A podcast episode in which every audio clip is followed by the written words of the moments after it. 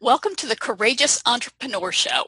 This is the show that shares information and inspiration to help you break free from self-doubt, limiting beliefs and disempowering patterns and break through to create the thriving, successful business you dream of and deserve. I'm your host, Winnie Anderson. I interview entrepreneurs who've overcome amazing challenges to create success on their terms and experts who share insight and practical information that can help you get past your blocks and move forward with courage, confidence, and clarity. The show is available in both video and audio formats on a variety of platforms, including iTunes, iHeartRadio, in the Google Play Store, on YouTube, and at my website, winnieanderson.com. If you like what you hear, I hope you'll share the show with others and I hope you'll decide to join my community. You can become a fan of the show on my site at winnieanderson.com slash fans. When you do, you'll get episodes delivered right to your inbox along with information, tips, and resources to help you consistently move forward with courage, confidence, and clarity so you position and pre-sell yourself as the unique solution provider you are and ultimately profit from your expertise and build a business in alignment with your faith, beliefs, and values. You know, those of us who fall into one of the demographic cohorts referred to as baby boomer or Generation Jones or Generation X were raised to believe that the path to security, financial stability, and success was to go the traditional route of college, major in a degree that was very useful and desirable, and then get a job, put your nose to the grindstone, and maybe grab a corner office someday, or at the least a, a nice middle management role. But that path isn't the sure route to stability and security that it once was, and degree areas that were believed to be recession-proof have proven themselves not to be so. And that's why I was thrilled when today's guest said yes to my invitation to come on the show. We've actually known each other for about 10 years, since right around 2008 or so, but this was actually the first time that we've spoken face to face. Jason Alba is the founder of jibberjobber.com. That's a freemium tool that you can use for personal career management. It was developed as a tool to help job seekers manage their search for employment, but it's also a great tool for solo professionals to use to manage their contacts, connections, and you know even freelance jobs. Jason designed Jibberjobber as a result of his own job search in 2006. He was laid off, but everyone told him based on his experience, his degree, and these great talents like the fact that he's bilingual, you know, he'd have no problem landing something that was comparable to the job he had. Well, that wasn't true. Jason soon discovered that looking for a job has become frustrating for a lot of people. He is the best-selling author of I'm on LinkedIn Now What, which is in its fourth edition, and I consider it to be an absolute classic. I've actually given it as gifts to people. He's also the author of 51 Alternatives to a Real Job. His undergrad degree is in computer information systems, and he has an MBA in IT. So listen in as Jason and I discuss how he went from applicant to entrepreneur and what his business has in common with many you'll see on the hit show Shark Tank. We'll talk about the mental health challenge that job applicants can all too easily share with entrepreneurs. We'll discuss the challenges that he had in coming up with a price for Jibberjobber and the key thing to remember about pricing and business in general why pricing your services is the hardest thing independent professionals do and why undercharging is so prevalent and why it has to stop. We'll also talk about what your offering should have in common with, believe it or not, toothpaste and toilet paper. And he shares what he'd do differently if he was starting all over today. So as always, listen in all the way to the end and I'll share your reflection exercise and action step for this episode. All right, so welcome, Jason. I'm so excited to have you here today. Thank you. So your company, jibberjobber.com, has been in business, I think it's since 2006. Is that right? Yes, okay. that was an epic year for me. and you didn't leave cor- corporate life with the intention of, I'm going to start a business, did you? Uh, no, definitely not. So, I mean, I always wanted to have my own business and do my own thing, but I was kind of under the impression that all the better mousetraps had been invented and there really wasn't anything better to do.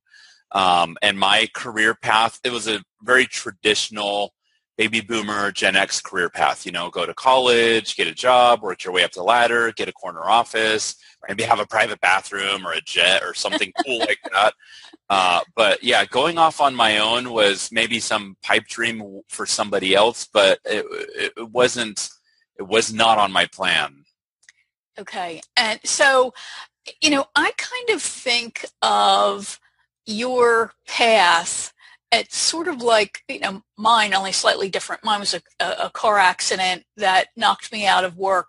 You actually got laid off. Is that right? So so yeah. you lost your job and then you couldn't find anything else? Yeah i mean it was 2006 the economy early 2000 like january the economy was still good. Mm-hmm. um, i had a pretty good resume you know everybody that looked at it is like man you're not going to be out of work for long Right. And I couldn't barely talk my way into an interview. You know, I mean, it, I know what I was doing wrong now, but um, at the time, I got a lot of positive feedback from people saying how great my resume was, and that I was going to get snatched up pretty soon. But I I wasn't getting anywhere. It was, it was very frustrating. Okay, so you didn't even get interviews from your background. And one of the reasons why you felt like, hey, I, will get a job soon is because you had a tech background, right? And we all think of you yeah. tech people, you know, you can get a job standing on the street corner. Yeah, yeah, absolutely. And earlier, I think in what the late 1900s, that's how it was. You know, there were stories about people coming out of a liberal arts uh, program and getting some amazing job at one of these startups like Yahoo or whatever and uh, and here I am with a CIS degree, a technical background. I've been a programmer. Uh, I've done IT stuff and all kinds of technology stuff, and uh, and I, I, had everything. You know, I, I, by this time I had my MBA, and I'm bilingual. I speak Spanish, and I just knocked off all those little check boxes that people say. You know, you got to do all these things to have a great career. Right. And when it came time to uh, not be unemployed, it it proved to be impossible, and it was it was just really frustrating. Yeah, yeah. You know, you wrote a post that is now several years old, and it it got f- about 500 comments. Um, I know because back in the olden days there wasn't that was all that's what a post it meant, was, right? That's right. That's exactly right. I'm glad you specified. So yeah, it was a, a true traditional blog post. And I know that even just thinking about it, it chokes me up. I found it incredibly moving. Yeah. I really did. And obviously, a lot of people were moved by that. And I thought then how courageous it was for you to admit that it's depressing to yeah. lose a job. It's depressing to have to have followed the rules, right? As you said, go to college, get a get a great degree in a in a subject that is going to be high demand and follow the rules of corporate life. You're even bilingual and have all this tech background and you still could not get anything. It is yeah. incredibly uh, depressing and i read it again a little while ago and it made me realize how much what you were writing about applied to entrepreneurship because it can be very easy for us. We're, we're isolated, just like looking for a job. You're isolated in, in doing that. Um, so can you talk a little bit about eh, how you, this issue of faking it till you make it and that you've got to work hard to be successful and just move past it. How were you able to come clean with that issue about depression? I think is probably where I'm really going with this. And yeah. it, it, was it all rainbows and unicorns when you started Jibber Jobber, or were there still some frustrations? They were just different. Yeah, that you know that this is really such an important topic because um, my my customers, my users, um, so Jibber Jobber is a tool to help you organize your job search. So my user base are people who are out of work, and when we get snappy uh, support requests or whatever, I think you know what, this is somebody who's in a really dark place. Um, because I was there, and I remember when I wrote that blog post. It, it's titled "Depression Clouds Everything." And the whole idea was, look, when you're in a job search, here's how you do it. It's a linear process. You know, you do A and then B and then C and then D. And you know, when you're in an interview, here's how here's how you answer certain questions, and it's very logical, right? And and what I found was, even though I had all the process and the system and the logic in place, depression got in the way, and it made things fuzzy and it made things not make sense. And and you know, as as depression does, it just clouds your thinking and it makes you think in ways that you shouldn't think, right? And so, um, so I remember when I wrote that blog post, I was shaking and I had goosebumps. I mean, th- this was from the heart, and I didn't think honestly that anybody was really going to read it. I didn't know people really read my blog at the time. I didn't think people were going to um, comment on it. But when I started getting dozens and dozens and a hundred and hundreds and more than hundreds of comments I was like, this is a huge issue. Mm-hmm. And people don't talk about it, especially guys, especially guys who have been in management or executive roles. It's just very, very taboo. Um, so, uh, you know, coming clean, there's two elements of coming clean. One was just writing the post, and I came clean and I admitted it, and I started this conversation, uh, which was actually really cool, and it was therapeutic for me. Um, the other part, though, as an entrepreneur, and, and really in my job search, I had to, to go through this process of coming out of depression because I'm not a depressed person. Like that's not my nature. Right. I don't know if I've ever been seriously depressed before.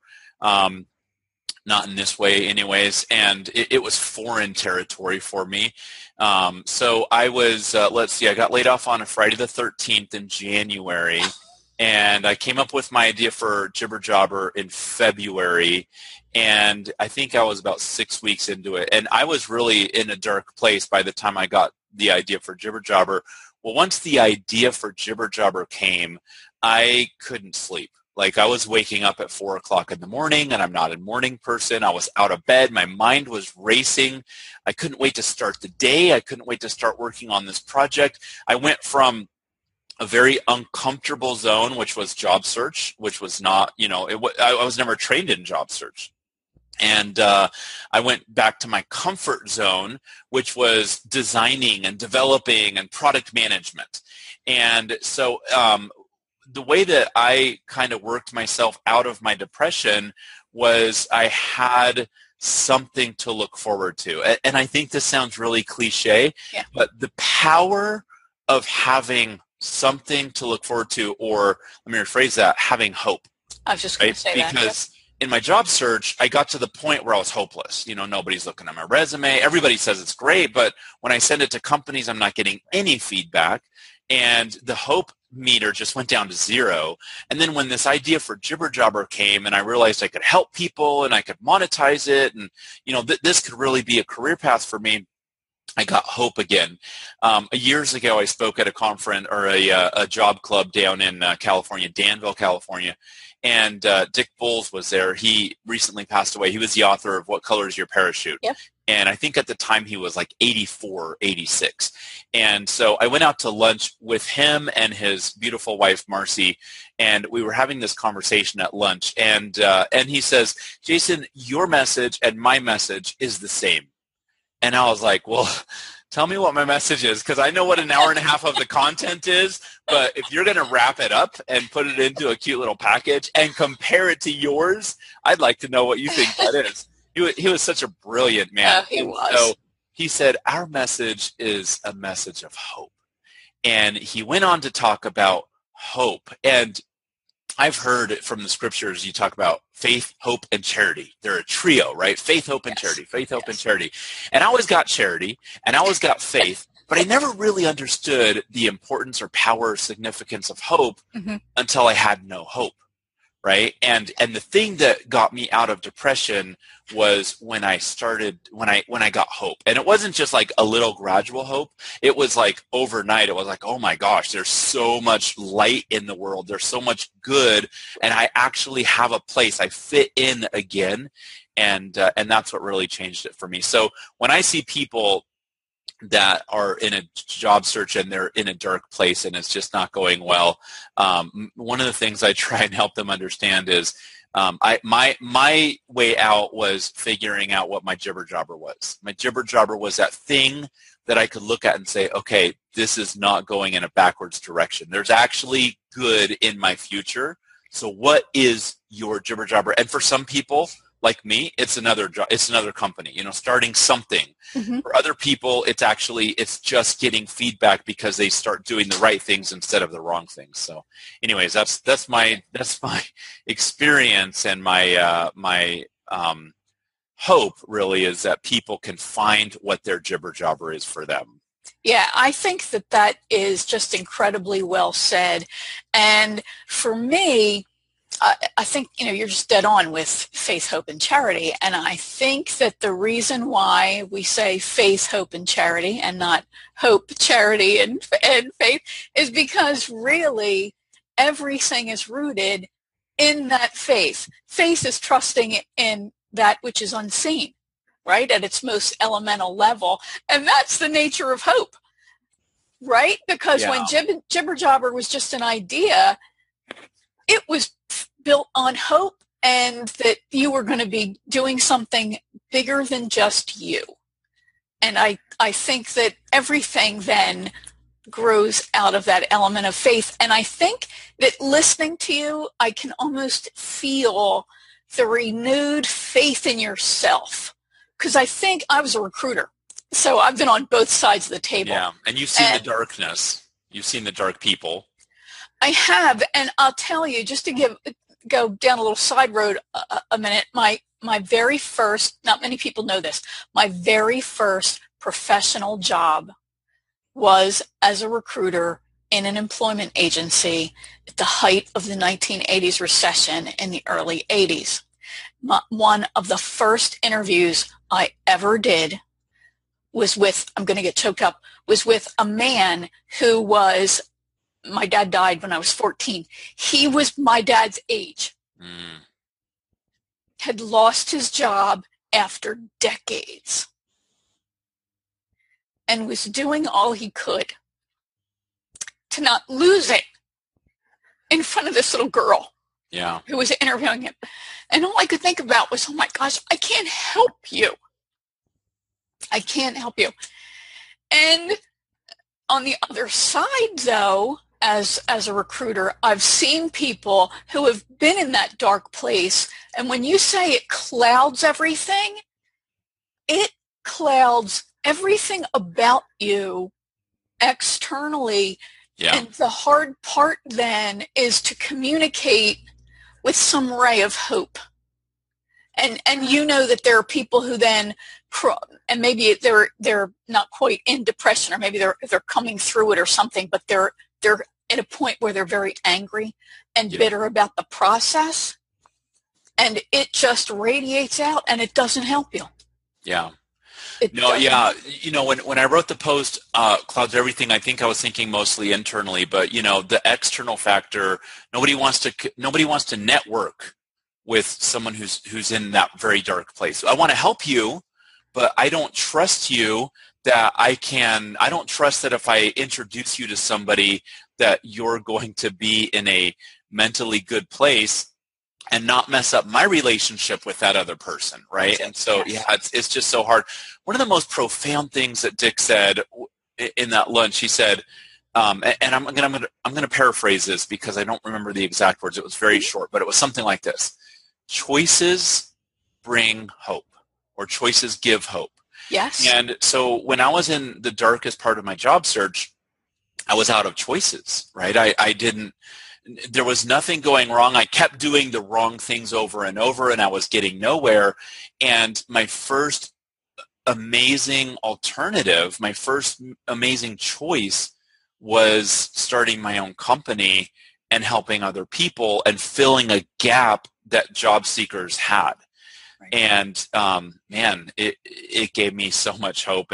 But it, it, it was so so that's why I say you need to find your jibber jobber. What what right. is the right. jibber jobber for you? Because if you're in a hopeless place and you're clouded internally and you're clouded externally, you got to find something. You got to find something that's going to help you um, cut through those dark clouds. Yeah and be somebody that other people want to communicate with and network with. Yeah, that's a great point. And and don't be afraid. I think asking for help and saying I need help. I think that's an incredibly courageous act to take. It is. Uh, but I think that one I'm going I'm going to call it a mistake that we tend to make or we can make is probably a good way to put it is we can share with the wrong person who is incapable of helping us, you know, like this poor guy lost it.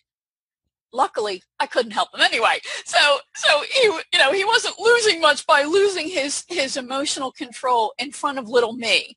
But imagine if I really was, you know, if he was talking to my boss who placed executives, yeah, he would have been done. I mean, he would he would have been blacklisted, you know, at least then. mentally. Yep. Right, right. Especially back then. Obviously, you don't have what it takes and then you get you get dismissed. So I I think that uh, and when I was in HR, one of the things that used to bother me would be when people would bring me a problem and I had no power to solve it. So I think it's it's recognizing that you you need help and then getting to the right person, whether it's a, a, a, you know a pastor, a your physician who can refer you to a mental health person, a counselor, a coach, somebody, with yeah. somebody who can truly take action to help you. Yeah. So, so when you were really working on Jibber Jobber, eh, you know, it sounds like so much of what we hear on Shark Tank, right? You you were experiencing a problem yourself and then recognized that other people have the same problem, so you saw the need and you decided to fill it. And and it is exciting to be able to come out of yourself and focus on on giving and, and yeah, the impact that you'll make. Sure. Was there any like I can make a fortune doing this. I can really. Oh, absolutely. Okay. absolutely. And there's so, nothing wrong with that, right? oh no, definitely right. not. I mean, um, if you if you live a life where you want to bless others, it's a lot easier to bless others when you're in a healthy place financially and and all kinds of health. So. Um, around the time that I came out with the idea for Jibber Jobber, I think Monster had just acquired a nurse job board for like $80 million. And I was like, okay, well, my idea is way more impactful and cooler than a, a niche job board, you know, and and Zuckerberg was uh, making lots of headlines back in 06 with this. Uh, I think by then he had turned down the billion dollar offer from Yahoo. Um, so there was a lot of stories about companies getting acquired and stuff like that. And I was very, very excited um, about the idea that I could create a company that would be headlined like that. Um, I, I became multimillionaire hundreds of times over as I was work work my little spreadsheets and like, oh, if I just sell at this price and and then I multiply that by 10 and oh my gosh, look at that money, you know, and it, it never really came to fruition, but on the spreadsheets I was super wealthy. Um, but yeah, I was I was definitely interested in solving a problem that a lot of people had and being able to mon- monetize on that. Absolutely. Yeah, yeah. And and again there's no shame in that. There's no. you know, I had a priest who used to call it doing well by doing good. And and you know, that's talk about something that gives you hope. That's an incredibly exciting concept as well. And I think that the issue, you know, I wanted to hammer that a little bit because I think that there are so many people who have these big hearts, but who also have money issues. Have a money yeah. story that may oh but i want to do this but i don't want to you know i'm not in it for the money. Yeah you don't want to gouge people right? Right. We, we have an unhealthy relationship with money i would say generally in this world. Yeah. Um, and that's something that i think we need to figure out. It's a personal thing and, and the reasons for our unhealthy relationship are just very complex right? It right. depends on how you were brought up or you know what what your teachings have been or whatever. Um, but I, I feel like I have a healthy relationship um, and an appreciation and a respect for money. Mm-hmm. Um, in the scriptures, it talks about money being the root of all evil, and it's the love of the money. Love it's not having money. It's not spending money. It's not earning money. It's it's loving and idolizing money. And so um, I don't idolize money. I'd, I'd like to have more. Uh, but like I said, I, I want to have money to bless people. And right. that includes my family, of mm-hmm. course. Um, but man, there's just a lot of good that you can do. You know, I worked with somebody who didn't have money, and he had a friend who was wealthy. And they both worked together to provide charity in South America. And it was amazing to me to see the difference between the two. The one who had money could put his money where his mouth was. Mm-hmm. The one who didn't have money had a lot of good intentions, but couldn't really act on them, you know? And I was like, you know, you're, you're getting older and you're talking a lot about this, but you're not helping anybody. Right. So figure out how you can take your business to the next level and then finance your great ideas and that was a big um, that was a big example for me because I want to make a, an impact in various ways on the world right. and when I saw the difference between the guy who had money and was doing it and the guy who was just talking about it, I thought, well, I, I definitely know which camp I want to be in. Yeah, yeah, I think that is a great example. And you're right. It is a multi-layered problem but impact requires the funds to make that impact. It really does. Yep. So I think that, you know, just as a, a side issue, if anybody who's listening to this knows that they're undercharging, right, that's the notorious way that we then sabotage the growth of our business and ourselves. You, you just can't do it. You can't undercharge because lowers the value of what you're offering and it minimizes the impact that you're able to make on your own family. Yes, I think that's yeah. a great thing to hammer home. You've got to eat good food. You've got to have good health care. You've got to live in a safe place. And that requires money, just yeah. the currency of life. Do you talk about setting prices? Because I work with people who go from job seeker to entrepreneur. And if they're in a consulting or a service business, one of the biggest problems they have is setting a price. Do you talk about that in your? Yes. your yeah, yeah. It's actually something that I discuss periodically, and I'm actively going to do an episode on pricing okay. because it is so critical and because I find that, you know, I've dealt with it myself. I, I've worked with people who have struggled with it and it's a value. That's what they see it as. It's a value judgment of myself. And then it's also, you know, so uh, I, I'm, I'm not worthy of this higher price. Yeah. So I'm it's a here. huge, it's a huge misconception. So let me let me give you my two cents on yeah. this, and I'm excited yeah. to hear your your uh, your uh, session on that. So the uh, the biggest problem I see is my people come out of a job. Let's say they were making seventy thousand a year. Right. Doesn't matter what you make, but let's say you're making seventy thousand a year, and um, obviously your company is billing you out for more than that. Okay, right. maybe they're billing you out for two hundred dollars an hour. Mm-hmm. The way the way you get to the hourly is you just take your annual and you divide it in half. Right. So seventy thousand a year is about uh, $35 an hour. And so you have this like, I'm getting paid 35 bucks an hour and my company used to bill me out at 200 and they gouged everybody. And so I'm going to do somewhere in between and, and people tend to go lower. They, they, they think, well, I, I was only worth 70,000 back then. So I'm going to charge, well, I'm going to charge $40 an hour. Right. They, they don't, what they're doing is they're putting the value on what their employer paid them without understanding the, the what's called the burden or the load. So they really were costing more than 35 bucks an hour. Right. Um, but they don't understand on this side the value of what they bring to the table, the value of their solution and their knowledge and their expertise. So anyways, that again, that's, that's an unhealthy mm-hmm. perspective that we have that we need to under we need to under think about this differently and it's not just how much was i paid in my last job it's what's the value to you as a as a consumer or a customer. So anyways, this is right. Th- this is a big topic, but that's side road, the yeah. mistake. That's the biggest mistake that I see entrepreneurs um, do when they first start out and start organizing their business. Yeah, I, amen. And because we automatically think that I need to charge less because I don't have the experience. I got news for you. You have decades of experience. Yeah, and, it. and and that makes you you worth it. But yeah, that's a, a side road that is incredibly important, and I think it really does tie into this because you then had to price jibber jobber. Yeah. so yeah, so can you talk a little bit about Yeah. that? Boy, it wasn't easy actually. Yeah. I bounced around quite a bit, and actually, to be honest with you, we, you know, we've been up for 11 years, and I just did another major price change. Okay. Um, and I think I'm going to settle into this one. But you know, uh, what I've realized is that business is fluid, right? Like my policies are fluid, my product is fluid, and uh, there's a lot of fluid stuff, including pricing. So I first came out uh, at six dollars and ninety five cents per month, and it, it just felt right. I, I didn't really have a lot of uh, um, research going into it. I looked at other things that people were paying for. Mhm. Six ninety five seemed to make sense.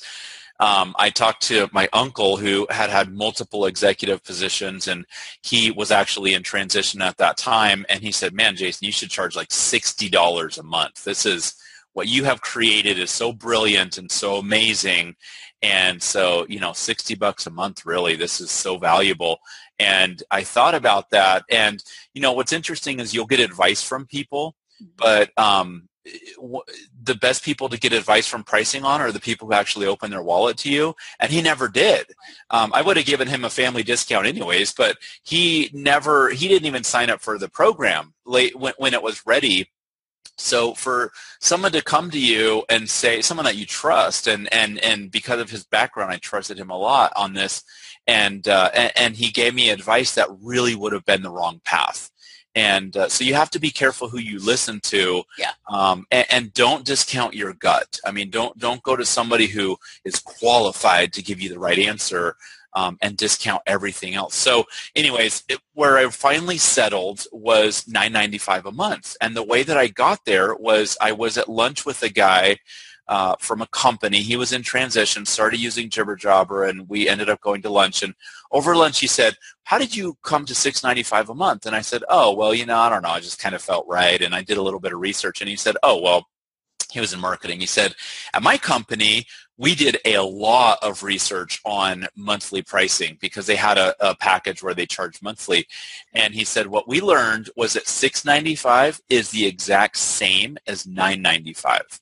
as far as the consumer is concerned, they look at that at the ten dollar level and they say if it's under 10 bucks then you know 695 995 whatever it's under 10 bucks 1695 versus 1995 same thing and that had a huge impact on the direction that i headed so um, so i started out at 995 and uh, well i mean after the 695 for a little bit but i went up to 995 didn't have any impact on my upgrades like i had the same amount of Awesome. upgrades um, what I've done recently is, and this is after 11 years of playing around with different prices, what I've done recently is figured out that I really want to tap more into my the volume of signups that I'm getting and have more conversions. And so I took off the 995 off the table. I don't do a monthly anymore. Um, I do. Uh, so here's what we did. We had three levels and there were three prices zero five bucks a month or 995 and you know for zero you get this and for five bucks you get a few more things and then for 995 you get like 40 things well that was too confusing people first of all three choices was too many and the last choice had 40 things and that was nobody was going to go through a list of 40 things and so um, what we what we finally evolved to now and this might change again but we have now is free or the whole package, the whole enchilada. So there's only two choices. You don't like compare levels or anything like that and say, well, this silver has this and the premium Right. has that. Um, and we don't, and it's not monthly. It's just one annual price. It works out to five bucks a month, so it's sixty dollars. Um, when we did that, we saw our conversions go up. I want to say four or five hundred percent Wow, Like overnight. crazy. overnight and and i was like okay this i am onto something here because you know beyond the numbers what i did was i removed choices And so yeah. I, I, was I read it. Oh, I read this book. I can't remember what it is. I wish I could remember what it was because I would buy it and put it on my wall. This is a book that was written in I think the 70s and it was out of Colorado and it was a guy who ran like the local score office or the government, you know, the small business office. Right. And there was a part in there, it was talking to entrepreneurs there was a part in there where he said, when I worked at, you know, Walmart or there was a couple of retail stores, he said we had buyers and the buyers had a list of criteria that if, if they go on a trip and they, you know, to a conference or a foreign country or whatever, and they find a thing that they want to put on our shelf, they have to go through this checklist. And one of the things on the checklist was there cannot be any education.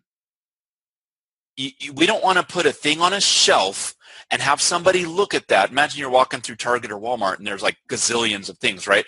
And they look at a thing and they say, uh, that's kind of interesting. What is it? What does it do?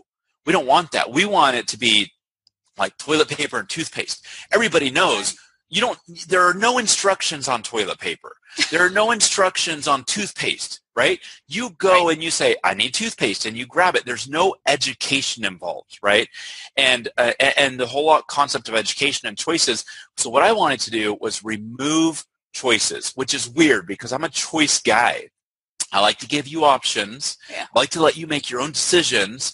But what I've realized in my business is as I remove choices, somebody instead of spending 30 seconds walking through the choices to figure out the best thing for them now they just look at two things and they say a or b. A or b you know what? I'm going to go with b. Yep. And, and it made a huge impact on my upgrades. Yeah yeah, I can believe all of that. I love the analogy of I see it, I recognize I need and want it, and I'm ready to buy it. And there's the uh, one book that I can recommend, and I'll have a link to, to this in the show notes, is Predictably Irrational by Dan Ariely. I love him. He's a behavioral economist, and he talks about choice quite a bit and how we all think that people want a lot of choices. And we might even say hey i'm a choice guy. But really more choices is just overwhelming. I mean you just did a great yeah. job of explaining that and illustrating it. And i think that one because we love what we do and we're passionate about it we want everybody to hear about it. Yes. we just tend to give more information than is necessary. We just need the person to say yes to the next step yeah. And absolutely. A little more information and then yes to the next step. And at some point the next step is I need your credit card. I need I need your check. I need something here for you to take action and commit to. Yeah. So yeah, that's really that's really outstanding. So then you were with with Jibber Jobber, you're talking to a very specific audience then, right? People who recognize that managing their job search was a nightmare yeah, yeah. I mean, that's typically anybody who's in a job search. After about two weeks, After two they openings. it's a nightmare. Right, right, exactly. So that then helps them say, I want this. You have the different, the two levels. Yeah. I want all that the, the top level provides. I want it. And you make it simple then for them to say yes and and make that payment and, and jump in. And I do think that that's really really incre- eh, you know, incredibly important for us all to keep this in mind. Um, let, let, let, me just make one quick point on that yeah. because uh, just to close this this loop. So I said that we had 40 options uh, or 40 reasons to upgrade on the premium level. Well, when I went through this exercise of like removing choices and and making it easier for someone to make that next step, we we changed it to four. I took 36 things and put it on the free side stuff that used to be you know premium i just moved it all over to the free side. And now when you look at this there's like you know what? I, I don't want i don't care about all these four but i do care about this one or these two. As a matter of fact i'm out i'm almost at the point of taking one more of those things and moving it to the free side because um, it, it, just makes sense um, so so one final analogy i used to watch uh, what was it? It was the gordon ramsay show kitchen nightmares i think. He would go in and he would talk he would go into failing restaurants. Yes. And yes. on almost every episode the thing that he did was he took the menu and he simplified it. Yeah. Because they had they had a cheesecake men- menu right? The cheesecake factory is like a book and there's yeah. too many things. And he would always come in and really simplify the menu. And it was better for the customers to make a choice. It was also better for the bat for the for the people in the kitchen right? And so when we simplify things we're making it better for everybody. Yeah. Yeah. That's i think that really is a great analogy. I, I and i know from myself i go to a restaurant and i just go I can't, and I order like the same, most recognizable, fastest yeah, thing I can. Yeah. So yeah, I think that in our desire to help people, but also I think it's our desire to be loved and we're just looking for approval. We want to give people all of this because heaven forbid somebody say, no, you don't have what I want. Well, I'll just offer A to Z everything. And then that way you're going to have something.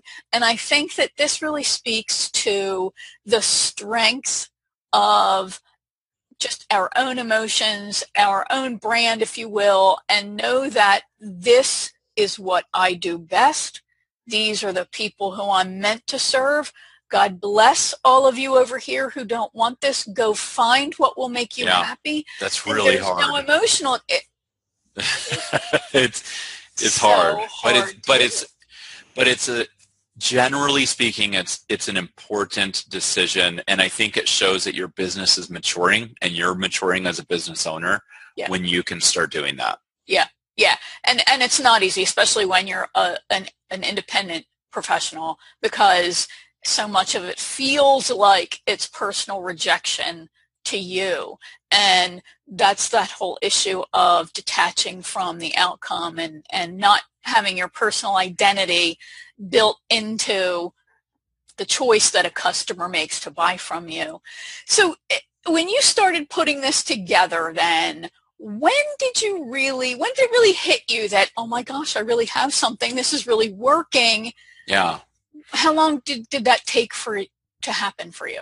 Um, so that's, that's a great question, and, and I'm going to answer it in two ways. Okay. The most important way, I'll tell you the story, but the most important way that I want your audience to hear is um, that happened at micro levels from the beginning through now. Like there are multiple times that I've had, this is going to work. This is working. That i'm on the right track. Mm-hmm. um, just just these confirmations that um, that this this is an okay thing.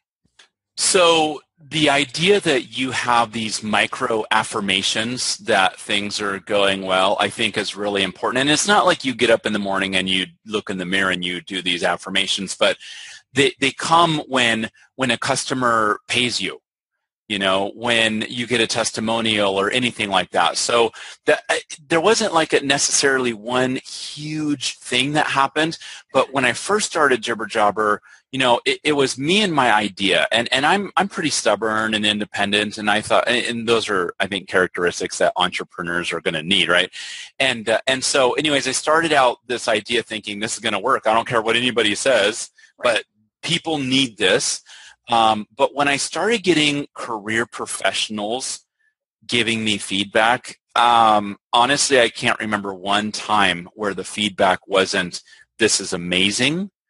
Um, I can't believe that you've come up with this. I actually had an outplacement company say, we've spent two years or four years and $200,000 trying to do what you've done in three months. Um, college career counselors saying, I want this. Um, I, and actually there was one who said, you know, I'll, I'll, I'll promote this to my students, but I'm going to give this to my future son-in-law because he's in a job search right now.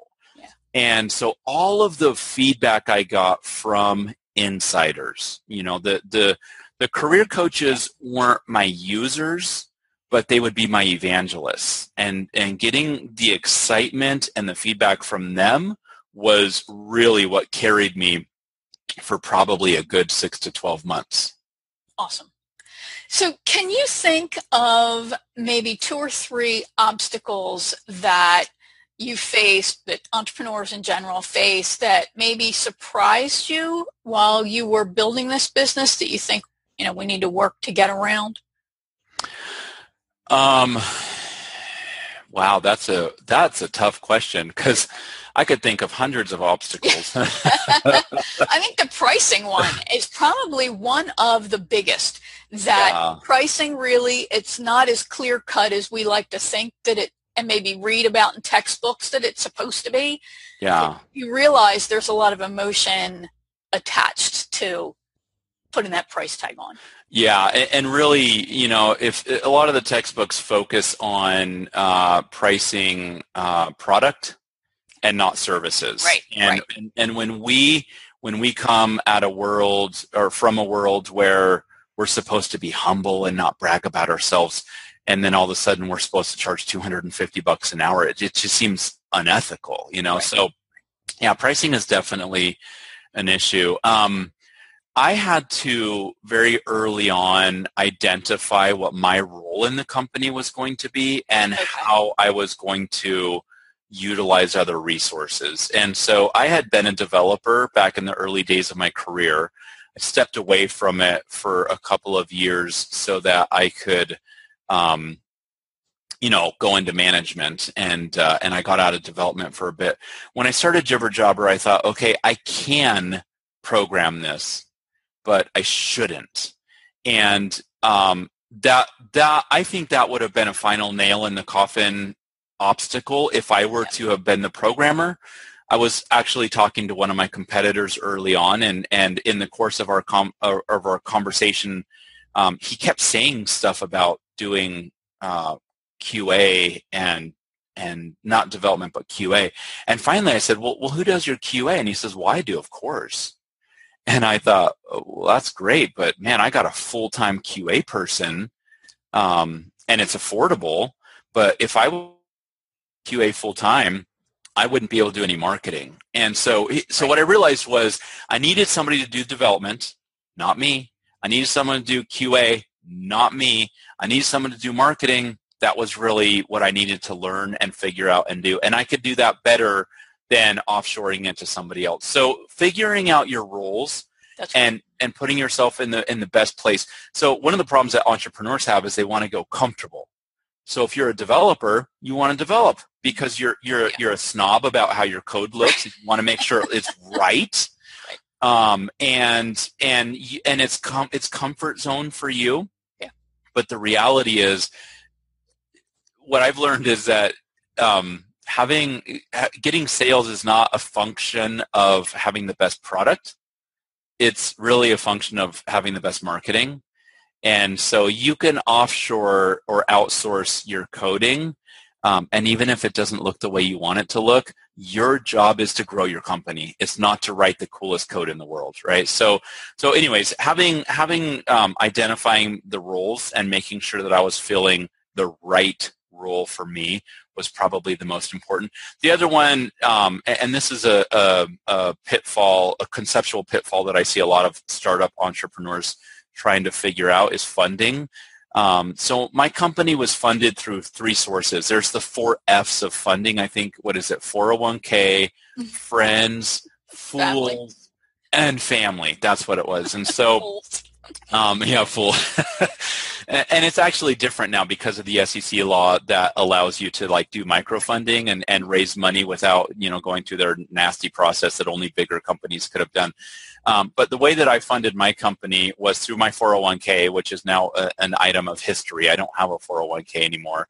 Um, I completely lived off of that. And then my father and my father-in-law both invested money in my company. Um, I talked to a lot of um, people who want to do a startup and they're like, and then I'm going to hit the road and, and do what I call the dance. I'm going to go raise money. Right. And they're going to go look for angels and they're going to look for VCs. And I'm, I'm thinking, dude, you got to, I would never, if I were to start another business again, I wouldn't do that. Now I know people have done that and the, and people swear by it. Um, but I also know, I know more people who have gotten funding and had the investors close their business down and they had to walk away from their dream because of somebody else's choice, the, the investor's choice. I know more people that, have had that problem than have gotten funding and made it rich, you know? And so um, my advice is figure out what your monetization model looks like um, when I started my business, I started right around the same time as this other entrepreneur, and he started consulting. So he was making, I don't know, 150 bucks an hour right away. He only had to work like two or three, or bill. He only had to bill two or three hours a day, uh, and he was at a comfortable income. My money wasn't going to start coming for months because I was investing into a product and the product wasn't going to start monetizing for quite a while down the road. If I were to start over, I would try and figure out how I could fund uh, the the product development of my company through something like consulting or speaking or something that I could do hourly and get an income rather than wait for two years for my product to start bringing money in. Yeah, that's that's really a a super great point, and I think it relates even to the solo service professional who keeps saying, well, when I have X number of, you know, those starter clients and I've got X number of testimonials or when I get this certification or that certification or I, you know, then I'll, ch- I'll raise my rates, then I'll charge, but you just can't do that. You have yeah. to charge the value at the time. You're smarter than you think you are. Your experience is more valuable than you're giving it credit for. And yeah, you know what you're doing. Yeah, yeah. I think that's really well said. So if you had you know, you had that magic wand and you were able to go back and, and give Jason then the advice, knowing now what you know, what do you think would be the thing you would tell yourself? Um, it, so I don't know. So so many things come to mind, and I'll share some of them. But the I, I don't know if I would have listened. I had I had to go through a process. Yeah. You know, yeah. I, I the, the, for example, the pricing. I, I had to go through this process of of trying this out and trying that out. Um, I think what I would tell myself now is to really focus on what what would really be the best product and the best suite of tools and the best relationships and the be- to make my company financially healthy sooner. Yeah. I, th- I think that was that's probably the thing that I would do because um and I tried to do that. I mean, everything that I did, I try. I thought, you know, I'm I'm I'm living off my 401k or my my family's income, um, and I don't like that, and I don't want it to happen for much longer. So, what's the thing that I can do to make it better? Um, the, what I learned, and this has really only been in the last year. I mean, it's amazing to me how much of a learning process being an entrepreneur is um, what I've learned is the importance of a, a, relatively new field now called UX or user experience. Yeah. Mm-hmm. And so back in the olden days when I first started this, it was UI. That's that was what everybody said. It was user interface, and most of the UI designers and thought leaders were all about like colors and rounded versus square and just visual appeal, right? Well, if you remember, I remember the day that somebody said, you should try this new website called Google. And of course, I used Yahoo, right? And I don't know if you remember Yahoo back in the olden days, but you, you would go to yahoo.com and it would show you um, weather, stocks, uh, news, and I don't know what else, but it had like this huge, it was a portal, it had this huge everything. And so I go to, I go to Google and it loaded lightning fast, which was cool and different, but there was nothing on it. There was just one field. And I thought, but what about my weather? And, and what about stocks? Uh, I didn't have any stocks, so I don't know that, why that was important to me. But like, I, I went, I, I had to go through this mental transition. Yeah. Well, we all know how that ended. I mean, Yahoo recently sold itself and uh, and has been a failure for years, and Google has owned the world for years. Um, and, and, that's UX. You know, the, the user experience yeah. is not about colors and, and corners. It's about kind of what we talked about earlier, choices. They, they, Google took it from a ton to nothing. And so anyways, I, I wish if I could start over again, I would focus on user experience. I mean, that's really and you know what? I am starting again. and that's what I'm focusing on right now. So you, you, as an entrepreneur, you get a lot of chances until your money runs out. yeah, yeah, yeah, you do.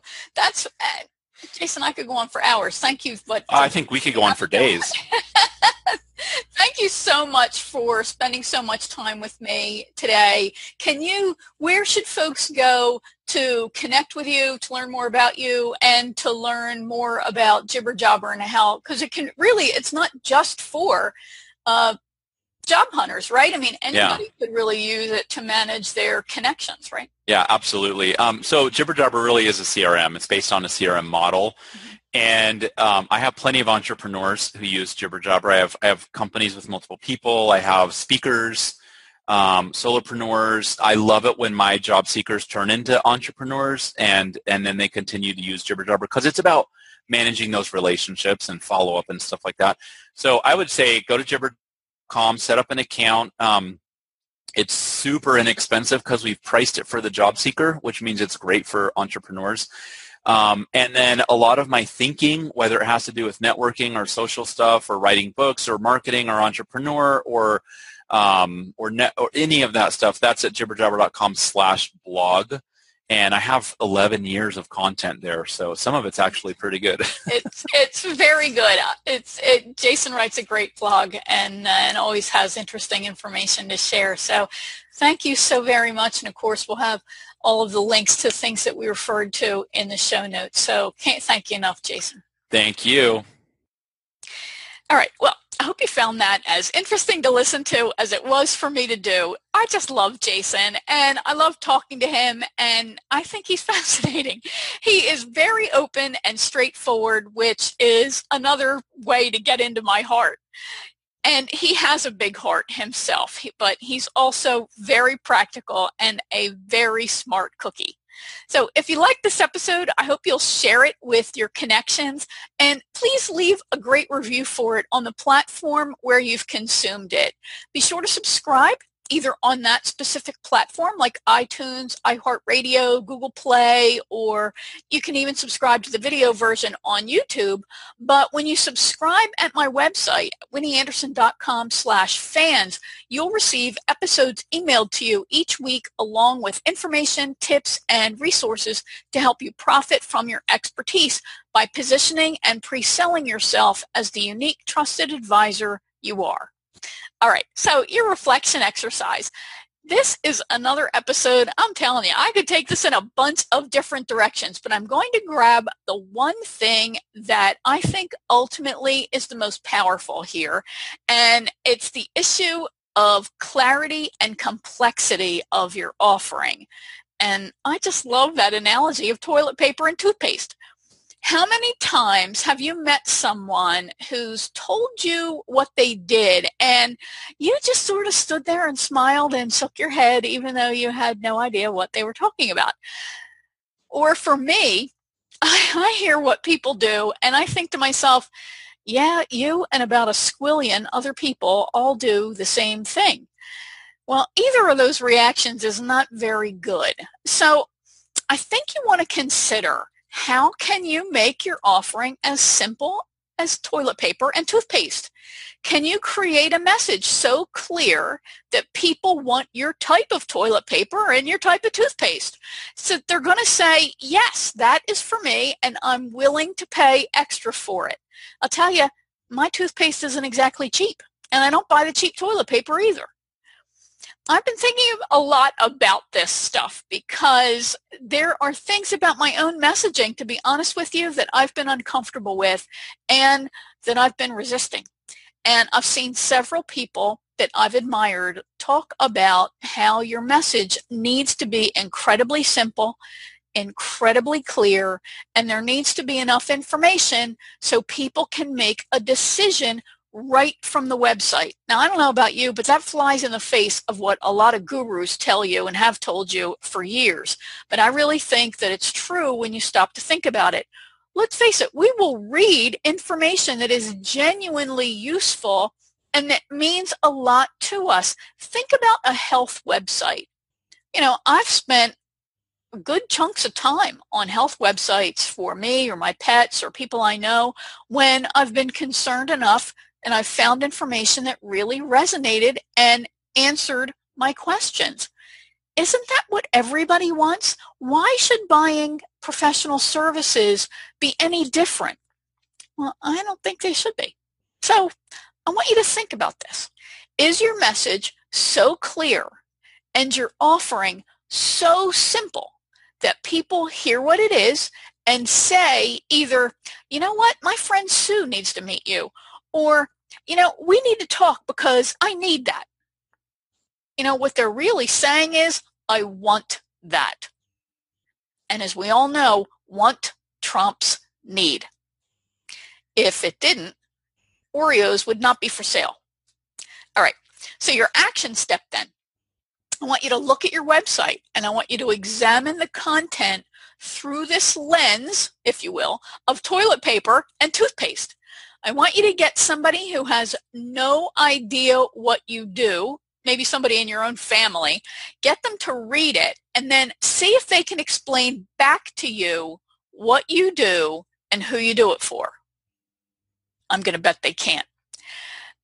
Or, or and, ask someone who you think could be either an ideal client, read it, or eh, have an ideal referral partner read it and give you the same kind of feedback. Do they get it? Have them explain your offering back to you. If the referral partner tells you she knows people that she needs to connect you with, then you know you got it right. And if you're the sort of independent professional who's wrestling with the issue of wanting to stand out but hating to stand out, of wanting more clients but hating to sell, but you're ready to step forward in faith into your role as leader to your audience, then I want you to visit winnieanderson.com slash action takers to learn about the Action Takers group and to sign up for alerts about the next time the group opens for enrollment. Thanks for joining me for another episode of The Courageous Entrepreneur. It's been a pleasure being with you. And remember, you are worthy and deserve all the success you dream of.